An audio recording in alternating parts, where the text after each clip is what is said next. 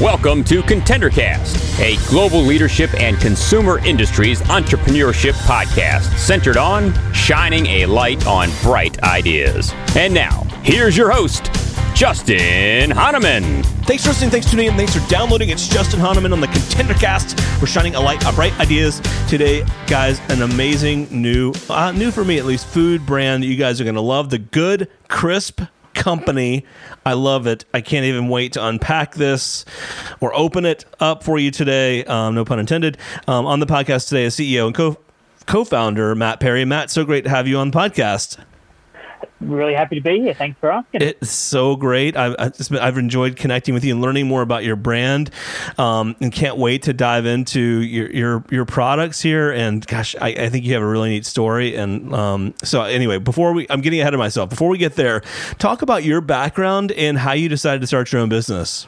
Definitely. Well, as you may hear, my accent um, is from Australia, so that, that's really my, my background. I was um, born in Australia, a town called Adelaide, South Australia, a beach town.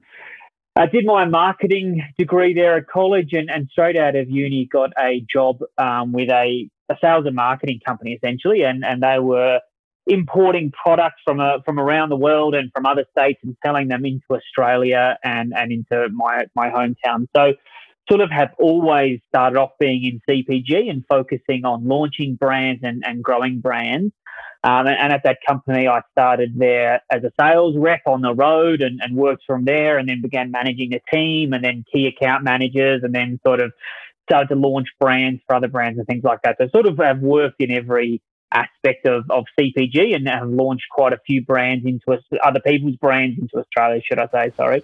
Um, sure. And sort of got a feel of what works, what doesn't work. You know, you can have the greatest idea, but if it's not executed properly, or vice versa, something that's executed really well, but maybe isn't the most best brand in the world, still works. So learn a lot of things through that sort of background in, in CPG. Totally love that. So and you, so you were working with other brands to help them get off the ground. Talk about the background for the Good Crisp company. I love the name, like I said, but I'm sure your story in terms of why you decided to start your own business.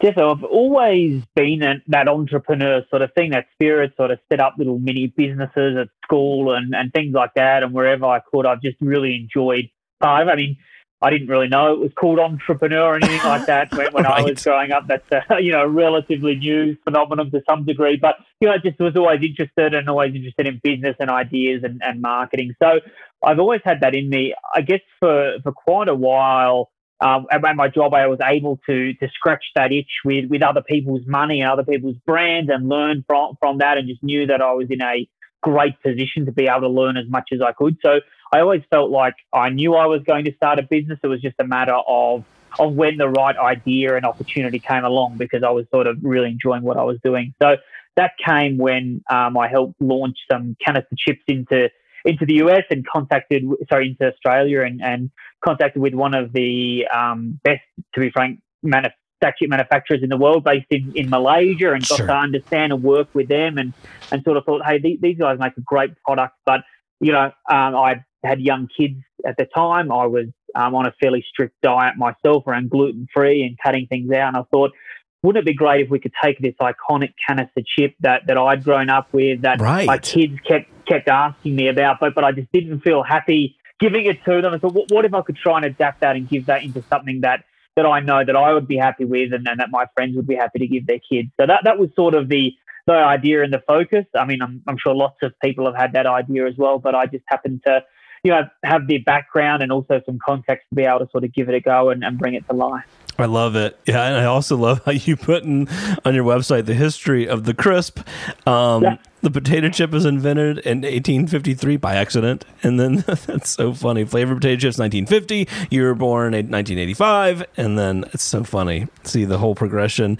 Um, that's it. I love it. So, how did you decide where to start? In other words, you wanted to make a, a better for you chip, basically. You call it crisp. Um, so, how, how did you know even how to start you know in this space like uh, did you because you had done some work around it but how did you decide and figure out that first step yeah so you're right i had some background in it which definitely helped so it wasn't starting from from scratch um, and then as well i mean making a canister chip or like a Pringles alternative. It's not like it's not like baking mix or a kombucha or something where I can sort Right. of make it up, make it up at home and take Right. it to the farmers market and start that sort of thing. So um, it sort of had to be a bit of an all or nothing to start with. So I worked with um, our co-packer and our partner to say, hey, this is what I'd like you guys to develop. You know, I, I've helped you launch some products in Australia. I, you know, we know each other now for for a while. Um, I think there's an opportunity here. Would you be interested in, in helping develop and using your your R and D team and, and your factory there to help develop this this product? And so it came about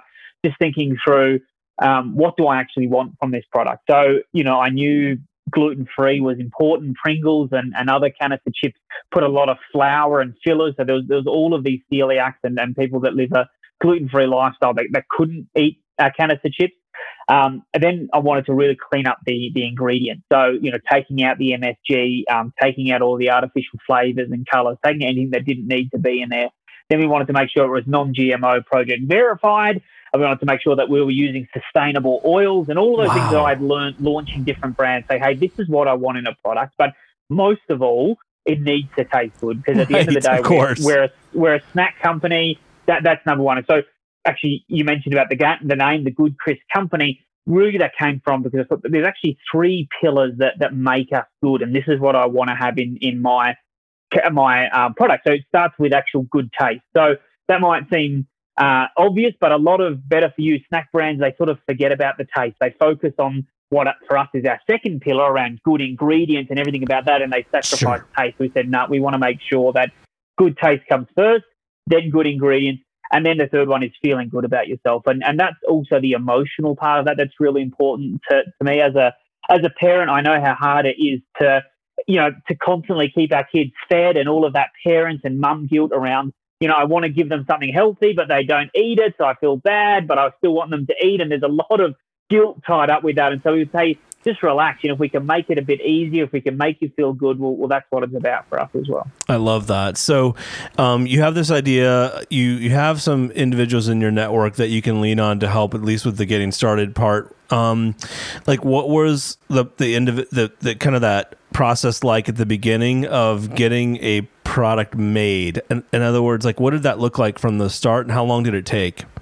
Yeah, it took a it took a while. It took a, lo- a lot of back and forth um, and a lot of give and take there, just around this whole balancing those two sort of pillars I talked around about good ingredients and good taste. And okay, we'd strip everything out and it wouldn't taste good. So how do we sort of put it back in? And then obviously, you know, we, we need to compete on price as well and all those things. So that, that was the so probably the biggest part, and, and has to sort of just the back and back and forth and um, go through that. So probably took 12 to 18 months for full time to, to get that that right. Um, and then we took it to a couple of retail partners that I had sort of developed over the years and said, hey, what do you guys think about this? We're sort of at the end of our iterations. You know, they might give a little bit of feedback and we'll use that to tweak it and say, and I say, hey, look, you know, Matt, you know, this ingredient here, we're hearing more about that. Can you try and take that out of it? Or hey, can you try and get your sodium down or something like that? So we, we had, that was our final sort of adjustment there until we had a product that that we were really happy with. Um, and then, you know, because we'd been talking to a couple of these retailers along the way, sort of once it was ready, they were they were excited and, and happy to sort of launch it. So it was almost a, a two pronged strategy or two birds with one stone, where we got their feedback, but we also were selling to them in a more relaxed environment as well over that time, and they felt ownership of it and were happy to put it in once once it Sure. was developed. Love the product package. Um, aged, there's a bunch of flavors here: aged white cheddar, classic original, sea salt and vinegar, Outback barbecue. I'm sure that's a good one. Sour cream and onion, of course, one of my faves. Um, when you started off, did you start off direct to consumer, or were you right away in retail stores? What did that look like?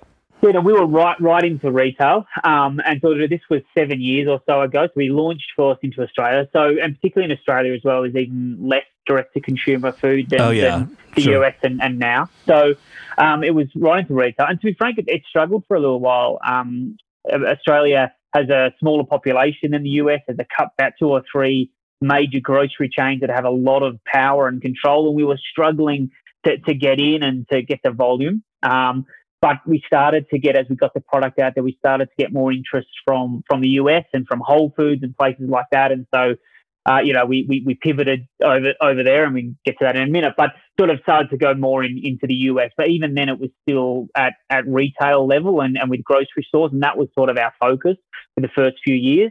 And it wasn't sort of until last year um, that we started really to put some more effort onto direct to consumer, and now that's you know ten percent of our business. So it's still um, got plenty of opportunity there as we balance against the, the, stores that we're in, but we see it definitely as a growing part of our business. That's amazing and cool that you were right into retail. I mean, that's not so easy as you know nowadays. Although, uh, you know, I'd say more open openness to it now, which is awesome.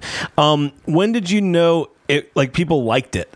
In other words, I mean, yep. I guess it's pretty easy. Uh, you knew a potato chip. Most people like chips, and this is like better for you chip. But I mean, like, was there a point in time when you're like, okay, I think we have something here?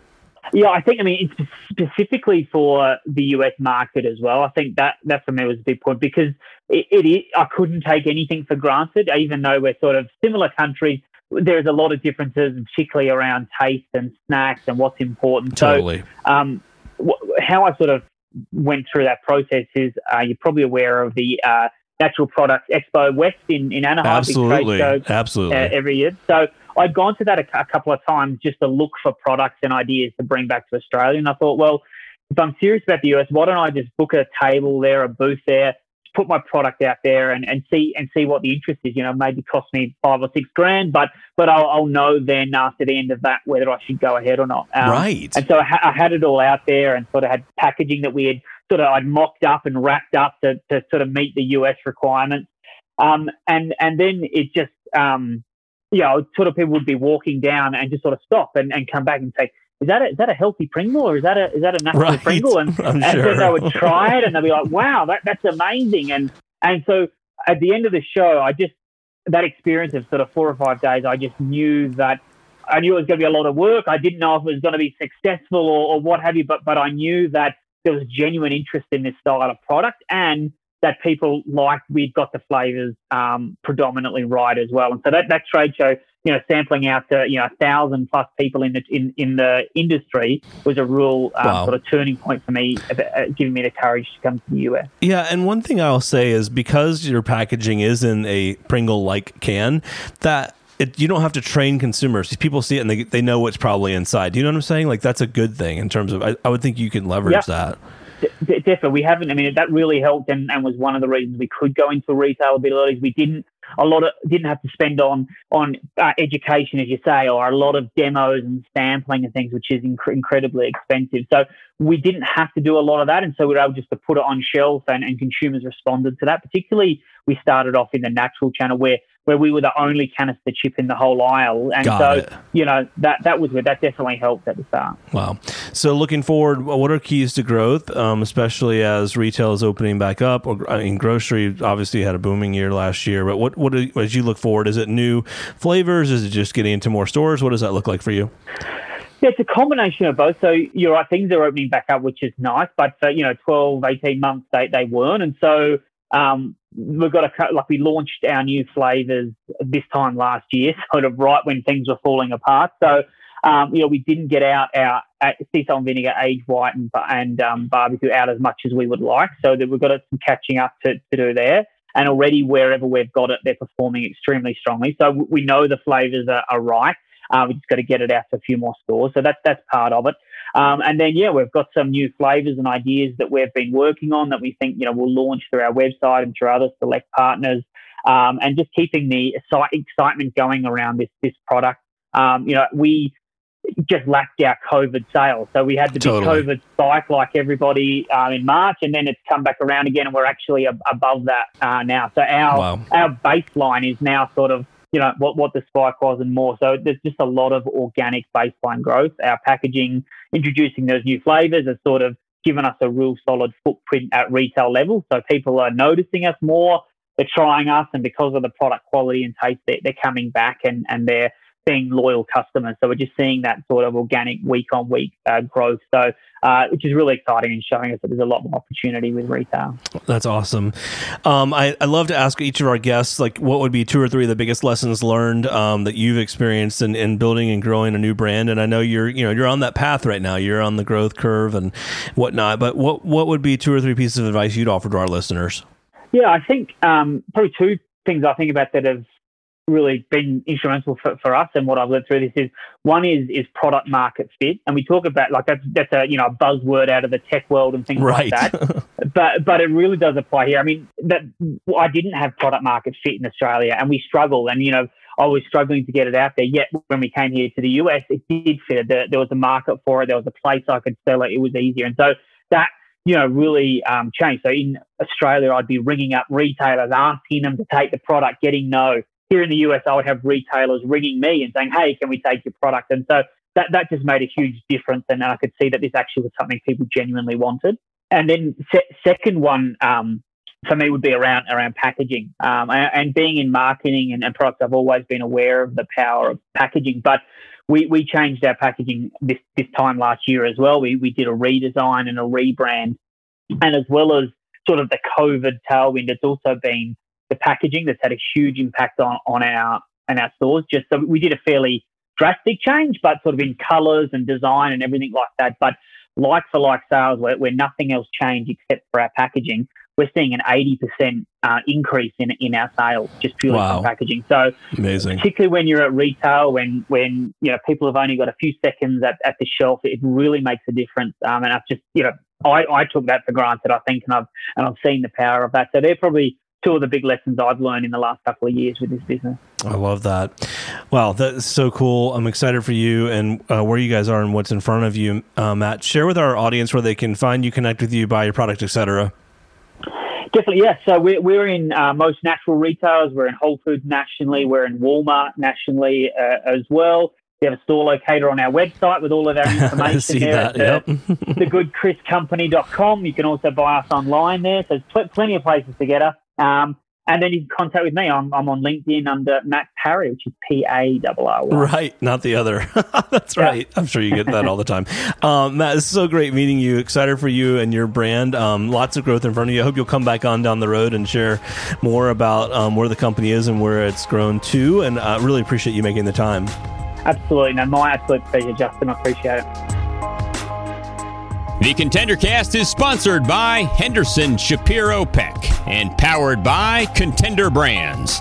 You can download additional Contender Cast episodes directly via Apple Podcasts, Google Podcasts, Amazon Music, Spotify, iHeartMedia, YouTube, and other preferred podcast platforms.